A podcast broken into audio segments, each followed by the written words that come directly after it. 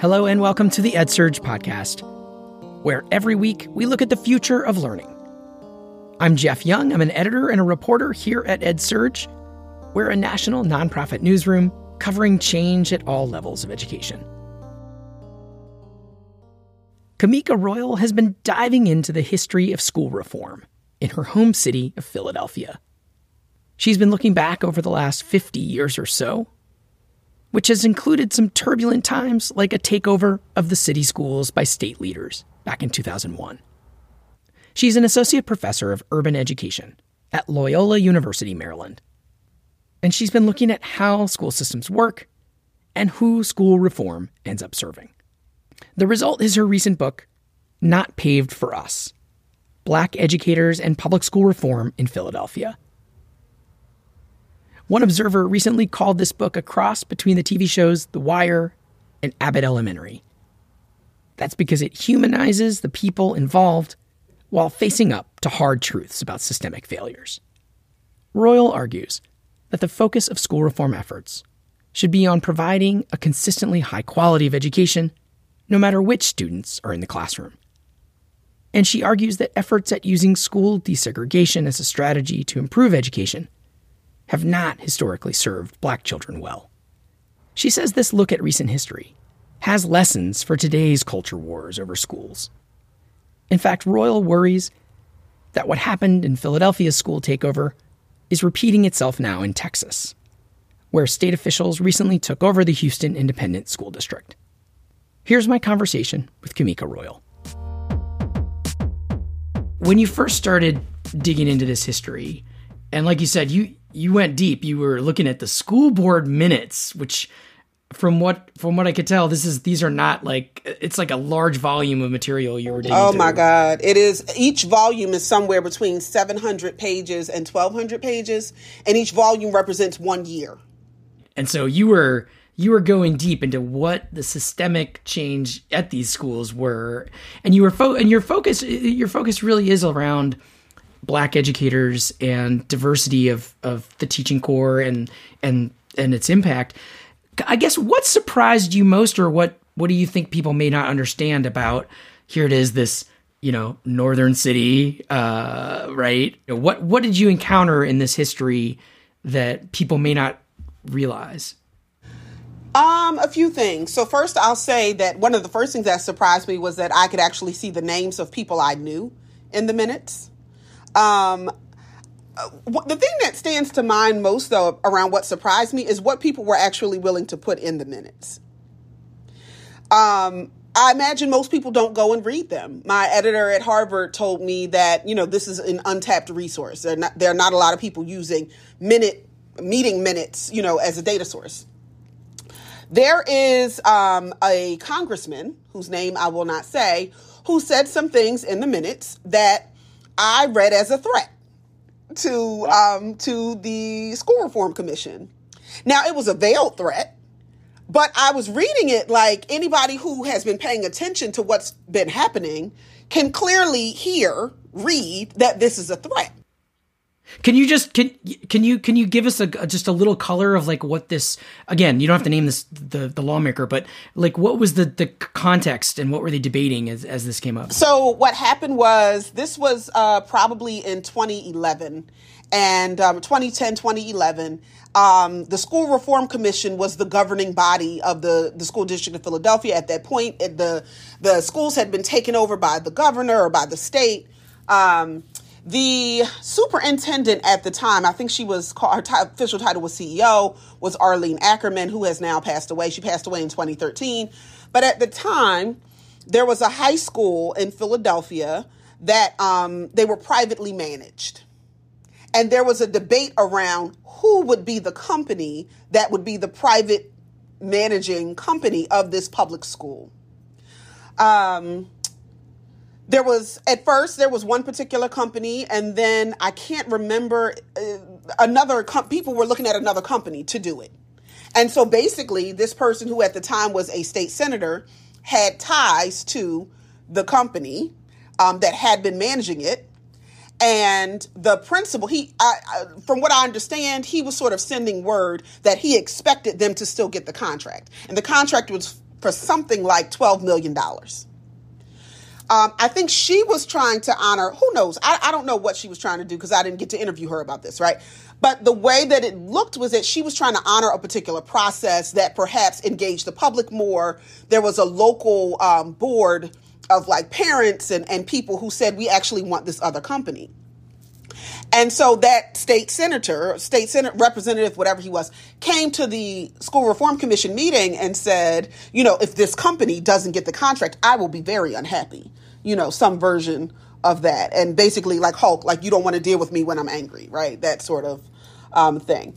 And I just thought it was weird. Now, what also happened then is that the other company that was being considered then withdraws from consideration, right? And so then I'm wondering there was also a meeting, by the way, the night before the meeting with um, some SRC people and, and some district people with the CEO of the company that was going to come in. And, and now the next day he says, well, I'm withdrawing, you know, we're not. It was just kind of, it was very messy. And so I was surprised at what people put in the minutes in plain view.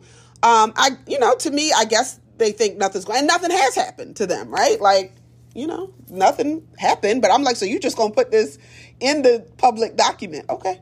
I guess if you show up to the meeting and say it, right? Why shouldn't you put it in the public document? Right. People could show up, but it's interesting. So there you have this. And so, what are I guess what are some of the um, what are some of the biggest takeaways from you know looking at the span of time you did in the '60s up to now um, with the the school system in Philadelphia, and what does it tell? You know, like obviously I think there's there's lessons for the rest of the country in this, but um, but what what do you think are some of the things that that that your takeaways are from this? Well, um, some of my takeaways, you know, it's it's people talk about reform. Um, unfortunately, the longer I study things, the more I actually end up um, sort of not believing in them. So, like, the longer I study, I am a fierce supporter of public schooling, right? I feel like we pay taxes. Um, the, the government to whom we pay taxes has a responsibility to provide um, a free and, and adequate, although adequate is debatable, public education. Um, however, because it is like the last bastion of socialism in America, I feel like it's so heavily um, debated and fought over and contested and and it just becomes these spaces where I then start to feel like, well, we're just not going to get what we need. People, people who need school the most for social mobility, for instance. And I don't even, I don't, I think that is um, an underwhelming purpose of school, actually. Only using school for social mobility, I think, is underwhelming. I think even if you get social mobility out of it, it's still not enough for us to, to be full human beings, right? But let's say that we are going to work toward that. It becomes so difficult um, for that to actually be an outcome that happens for the major the masses of people.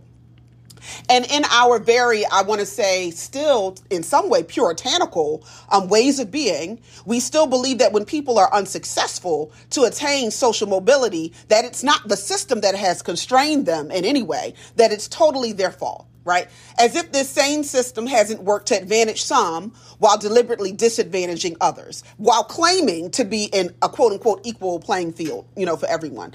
That's a huge takeaway um, from this for me. And so it's it's very frustrating for me to look at reform, pe- what people call reform, that isn't really reform. So something that's top of mind for me right now is the Houston Independent School District, um, which has been taken over by the state of Texas.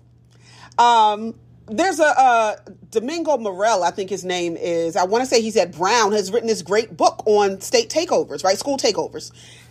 I, I have not seen a single time where it has actually left the district better, left the people better, left the schools better, right? But and so 22 years after Philadelphia was taken over by the state, here's Houston trying something that hasn't worked anywhere else. What is and calling it reform, right? And so then what we have to talk about is what working even means and working for whom. It's working for somebody. Um, and the takeaway that I usually get from that is that the people who have power or who have money are somehow becoming richer or more powerful as a result of these reforms. And the people who need schooling the most to make social mobility possible um, still get shafted, essentially. Yeah, you. I, I believe you recently wrote a, a, a, op-ed for a, a, newspaper that talked about some of these, like you know, a high-performing school, magnet school, I believe, in the Philadelphia area, and the who should get in the admission system. Is that right? That's actually about my alma mater, it, which was founded in 1836. So one of the oldest public schools in the country. Um, and I'm, I made a lot of people upset from my alumni, my fellow, you know, alumni, because I kept using the word privilege. But What's the proposal? What's so? What's the school and what's the proposal you do you suggest? Yeah. So my the high school is Central High School of Philadelphia, um, which was uh, all boys until 1984. So from 1836 to 1984, they were all boys.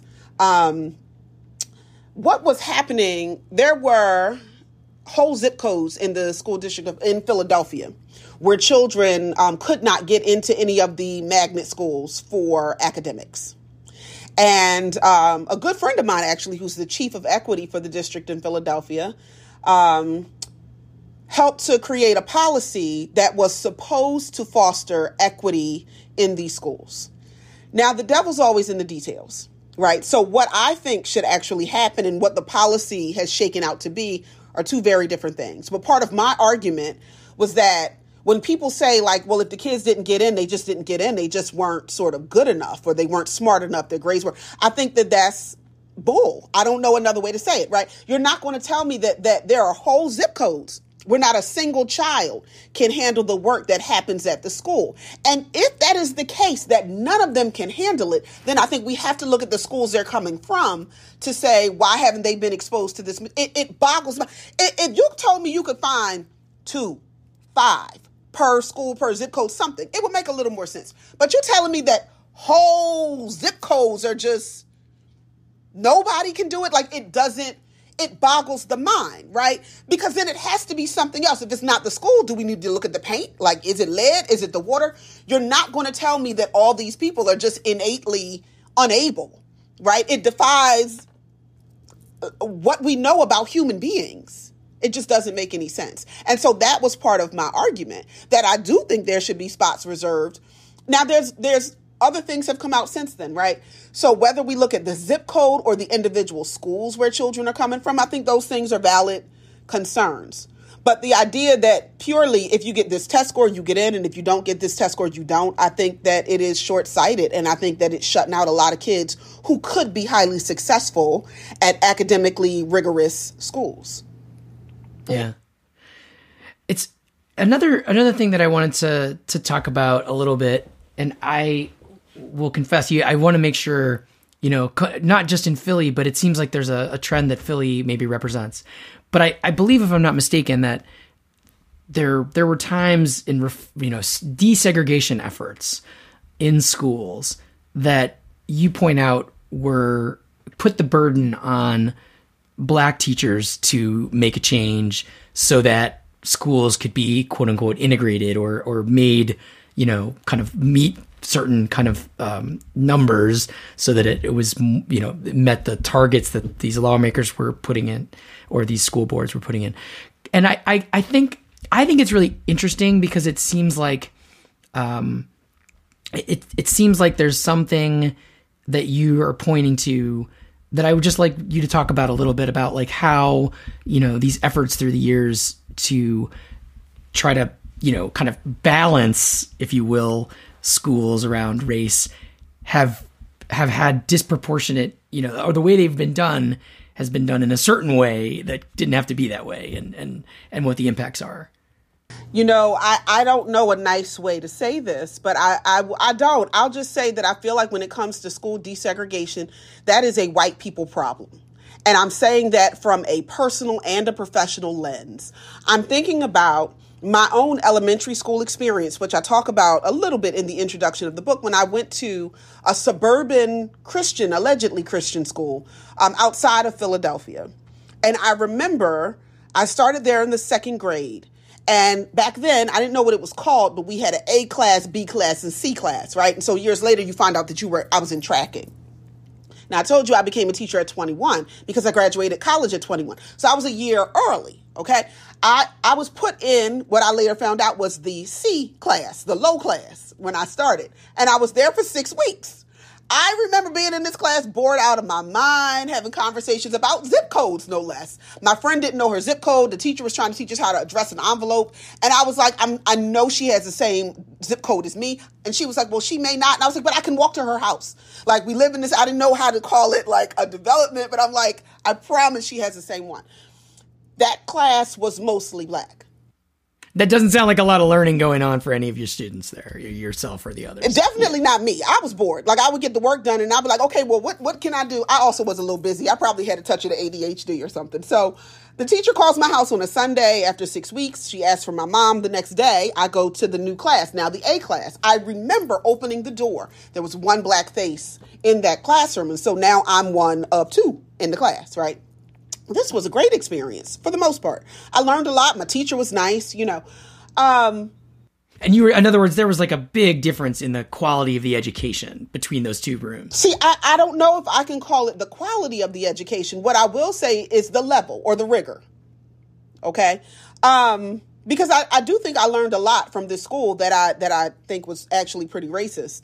But I learned a lot from this school in that second classroom. In that first classroom, I was bored. Now, thank God for a teacher who knew it was an inappropriate placement for me. But I do wonder about other students who were left in that class, right? And the extent to which it was appropriate for them.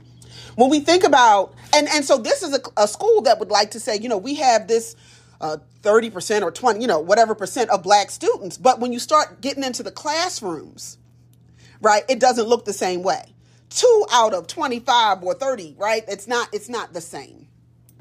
I think about um, this being a white people problem uh, because usual. I mean, depending on what city you're in, what area, white people usually are more of the population, right? Um, and so can choose about where they send their children and all these sorts of things. Um, I think what's interesting too is there's this constant thing of not wanting white children to be minoritized, which I find adorable because I don't remember when anybody, when I got sent to that class that had one black boy in it, I, when was the conversation about we don't want Camika and Tony to be minoritized, right? When when black children are sent to these environments, people aren't worried about black children being minoritized, us not seeing ourselves. There's so many things that uh, small children are expected to be resilient and just to just figure it out. And I'm like, do y'all know this is somebody's baby? Like this is somebody you still have to tell to take a bath and brush their teeth, but somehow they're supposed to just you know, be able to suck this up in their classroom. Um, I think that if we really want to see desegregated schools, and you have to see white people actually believing that that matters for them. Now, I'm going to be honest with you. This is going to sound harsh. Desegregated schools actually aren't a priority for me because I don't see where it really has benefited black students by and large. Why not? I, I, that's really interesting. We'll say more about that. Why, why hasn't it benefited, or what do you mean? Well, I think what ends up happening is black students are minoritized, right? So black students are often then told, taught, expected to conform to a number of things that are not sort of how they already are, right?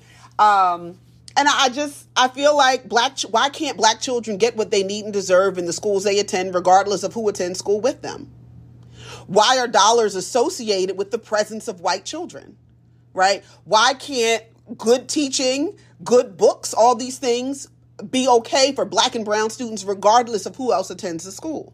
Right? I think there's one thing I went to a historically black college for undergrad. I don't have a problem with single sex or single race education to tell you the truth. Now, but it's it's it's one thing for your government to impose that on you. That I think is highly problematic, right? Not the government to whom we pay taxes. Not that government telling me where I can and cannot go. But for individuals, for communities to self select, I don't see anything wrong with that. I think what usually happens is um, what can happen is that people value um, their students because they're already within community and they don't necessarily have to prove that they deserve to be there and they, the children don't have all these extra hurdles to jump over to, to, to show themselves worthy of being in the environment.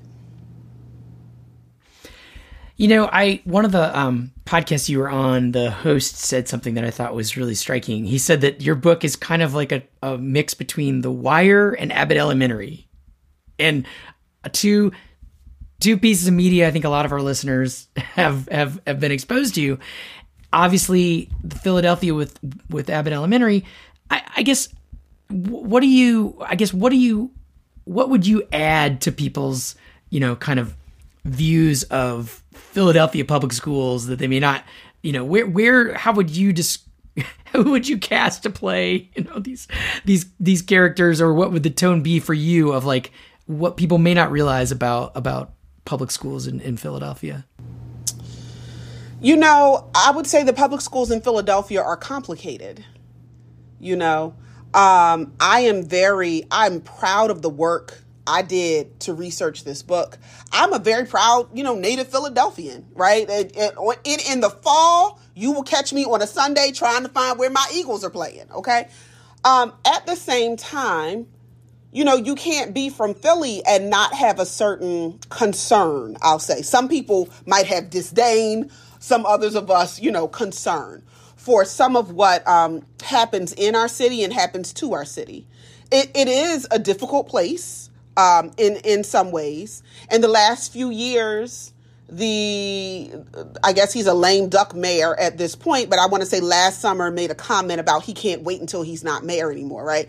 And and he said it to newscast like on a hot mic. I'm like, so you gonna get on the TV and tell the tell the people that you don't want to be the mayor of the city? It just, you know, the city just it it requires a lot.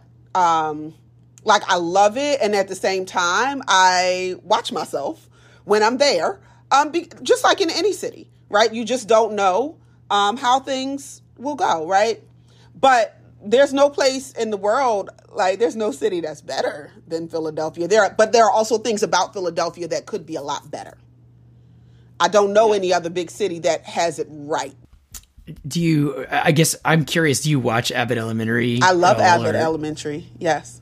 Um, it does feel like a different kind of portrayal of schools in popular media um, around race, but other things too. I love yeah. that it's a comedy that um, I love that we see kids being kids, right? That I, I, I hate the genre of education media that is all doom and gloom and the kids are scary and the teachers are tough and trying to fight the kids.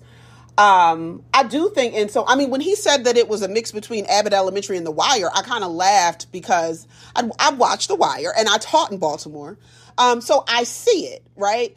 But also, there are points to it. Even when you think about The Wire, if you think about season four of The Wire eh, when they were in the schools, and you can see some of the love between the children, you can see some of the conflict too.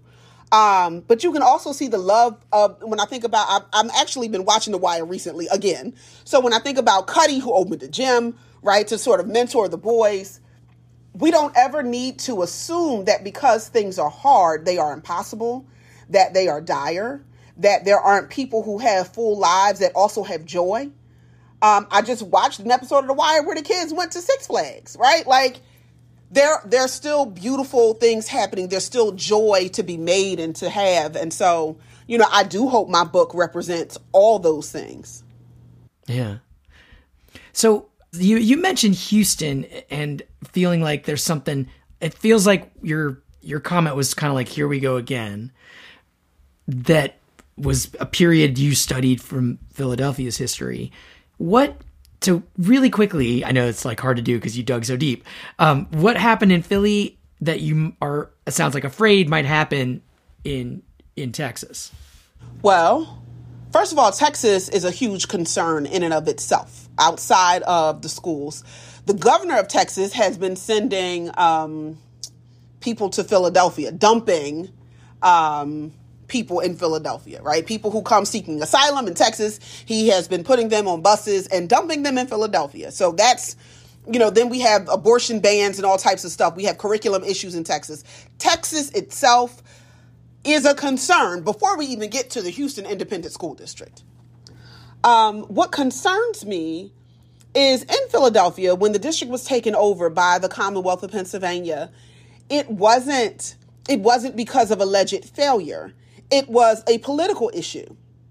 Okay, there was all this political infighting between um, the city and the state, between the superintendent. The superintendent of Philadelphia at the time had said that the le- the state legislature was racist in its underfunding of the schools, and I happen to agree with him. It was racist. I just feel like he shouldn't have told him that because his job was to get the money. But I think he was right that they were racist.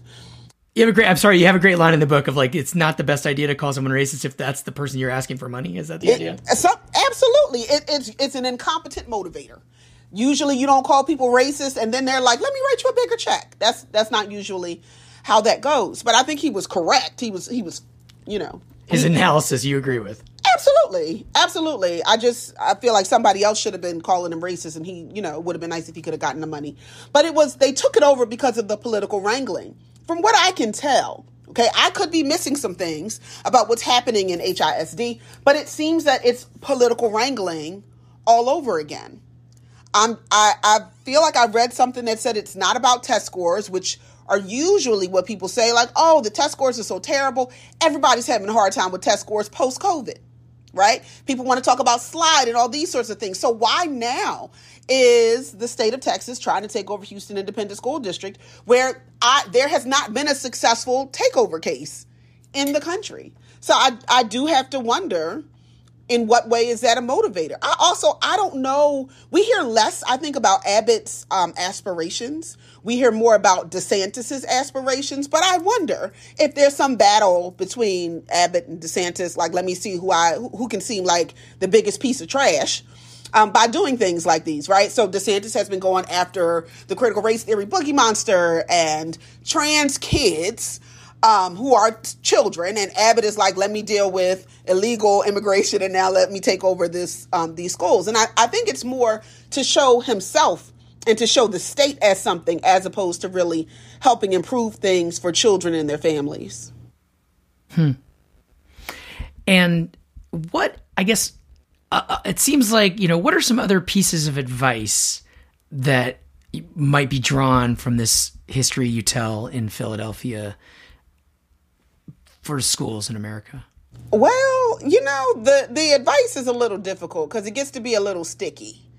Um, I don't believe many of these institutions exist on the behalf of people who who need these institutions the most to improve their lives.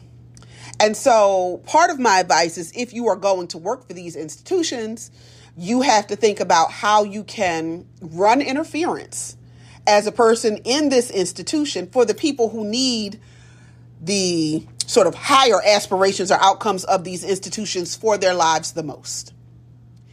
If we don't choose to look at who is most vulnerable, who has the potential of being most harmed, then what happens is we're complicit in the harm. So when you hear people saying, well, I'm just doing my job, okay, that's cool, but your job is harming people, right? And so in what way can we think about how to minimize that harm or how to change that around? That's part of the advice. The you know, then I have a set of advice for black educators. Um, uh, let's go back for a second. When I think about the in the sort of outro to the book, where I talk about um, these DSEG policies and, and black people having to face the water cannons first. Um, a piece of advice would be don't do that, right? But also, what is the institution willing to sacrifice of itself instead of the people who have historically been harmed and marginalized, right? Instead of the people who are only brought into the center to be used as pawns.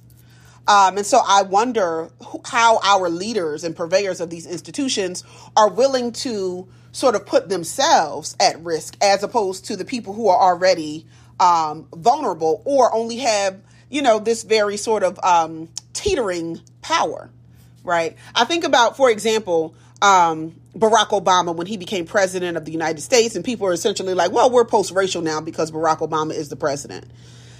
Not only is that not true, not only in hindsight can we look at all the times Congress stalled and froze the government, shut down the government because they were fighting with Obama, but the US presidency, right, our government is a machine that's running no matter who's at the helm, right?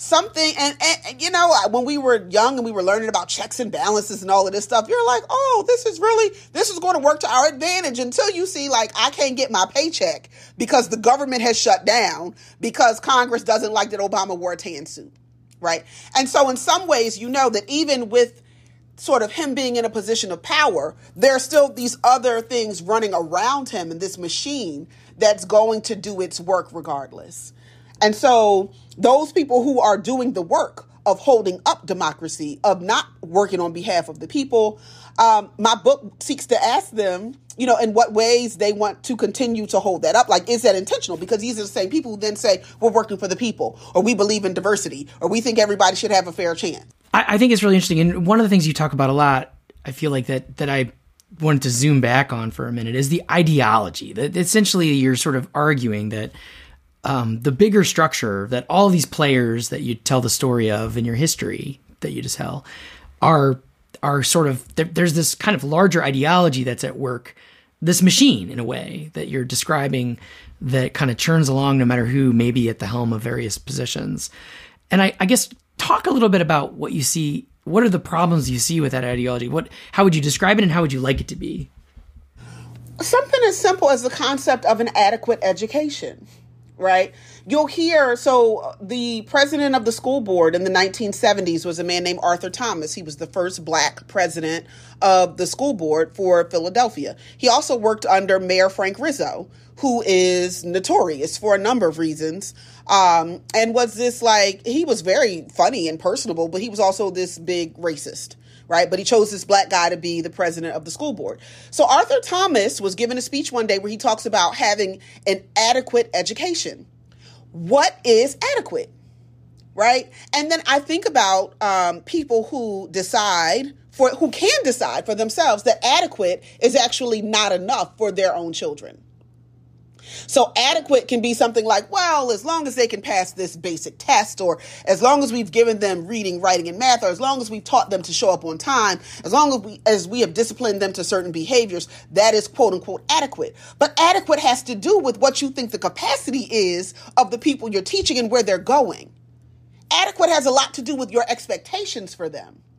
And so if you don't think they're ever going to use multiplication, you don't really care that you have eighth graders who can't do algebra because they still are struggling with multiplication, right? You're like, ah, well, we did our best, right? That's actually inadequate though, right? So adequate is one of those ideas that people throw out the word and, and you may hear it and say, okay, that's fair until you start to pull back the layers on, but adequate for what?